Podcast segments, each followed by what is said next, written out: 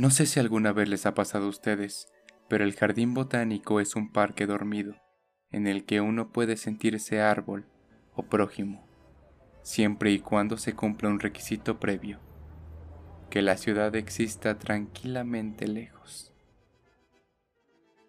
El secreto es apoyarse, digamos, en un tronco y oír a través del aire que admite ruidos muertos, como en Milán y Reyes galopan los tranvías.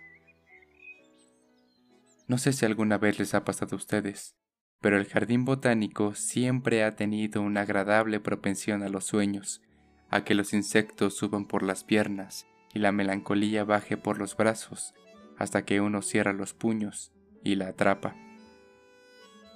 Después de todo, el secreto es mirar hacia arriba y ver cómo las nubes se disputan las copas, y ver cómo los nidos se disputan los pájaros.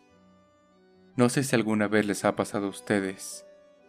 Ah, pero las parejas que huyen al botánico, ya desciendan de un taxi o bajen de una nube, hablan por lo común de temas importantes y se miran fanáticamente a los ojos como si el amor fuera un brevísimo túnel y ellos se contemplaran por dentro de ese amor. Aquellos dos, por ejemplo, a la izquierda del roble. También podría llamarlo almendro o araucaria, gracias a mis lagunas sobre pan y lineo. Hablan, y por lo visto las palabras se quedan conmovidas a mirarlos, ya que a mí no me llegan ni siquiera los ecos. No sé si alguna vez les ha pasado a ustedes, pero es lindísimo imaginar qué dicen, sobre todo si él muerde una ramita y ella deja un zapato sobre el césped sobre todo si él tiene los huesos tristes y ella quiere sonreír, pero no puede. Para mí que el muchacho está diciendo lo que se dice a veces en el jardín botánico. Ayer llegó el otoño, el sol de otoño, y me sentí feliz como hace mucho. Qué linda estás. Te quiero. En mi sueño de noche se escuchan las bocinas, el viento sobre el mar, y sin embargo aquello también es el silencio. Mírame así, te quiero. Yo trabajo con ganas, hago números, fichas, discuto con cretinos, me distraigo y blasfemo. Dame tu mano ahora, ya lo sabes, te quiero. Pienso a veces en Dios. Bueno, no tantas veces, no me gusta robar su tiempo. Además, está lejos. Vos estás a mi lado. Ahora mismo estoy triste. Estoy triste y te quiero. Ya pasarán las horas, la calle como un río, los árboles que ayudan, el cielo, los amigos. Y qué suerte. Te quiero. Hace mucho era niño, hace mucho y qué importa. El azar era simple como entrar en tus ojos. Déjame entrar, te quiero. Menos mal que te quiero. No sé si alguna vez les ha pasado a ustedes, pero puede ocurrir que de pronto uno advierta que en realidad se trata de algo más desolado. Uno de esos amores de tanta y azar que Dios no admite porque tiene celos. Fíjense que él acusa con ternura y ella se apoya contra la corteza. Fíjense que él va tildando recuerdos y ella se consterna misteriosamente. Para mí que el muchacho está diciendo lo que se dice a veces en el jardín botánico. Vos lo dijiste. Nuestro amor fue desde siempre un niño muerto.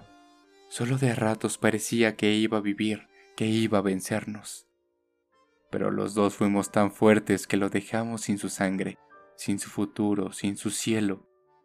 Un niño muerto, solo eso, maravilloso y condenado, Quizá tuviera una sonrisa como la tuya, dulce y honda.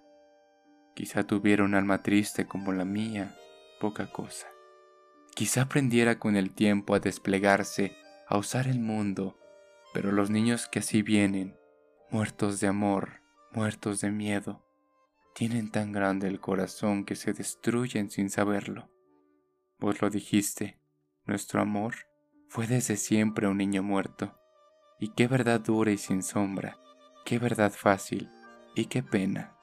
Yo imaginaba que era un niño, y era tan solo un niño muerto.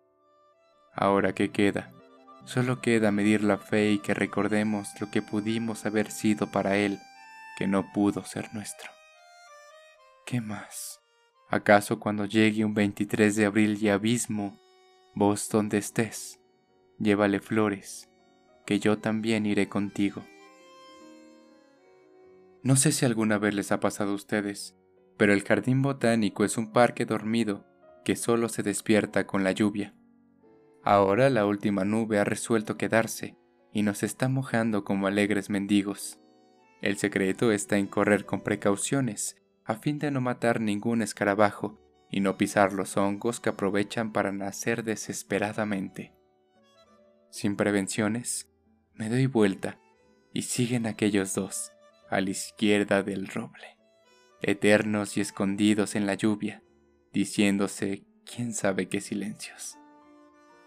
No sé si alguna vez les ha pasado a ustedes, pero cuando la lluvia cae sobre el botánico, aquí se quedan solo los fantasmas. Ustedes pueden irse, yo me quedo. A la izquierda del roble.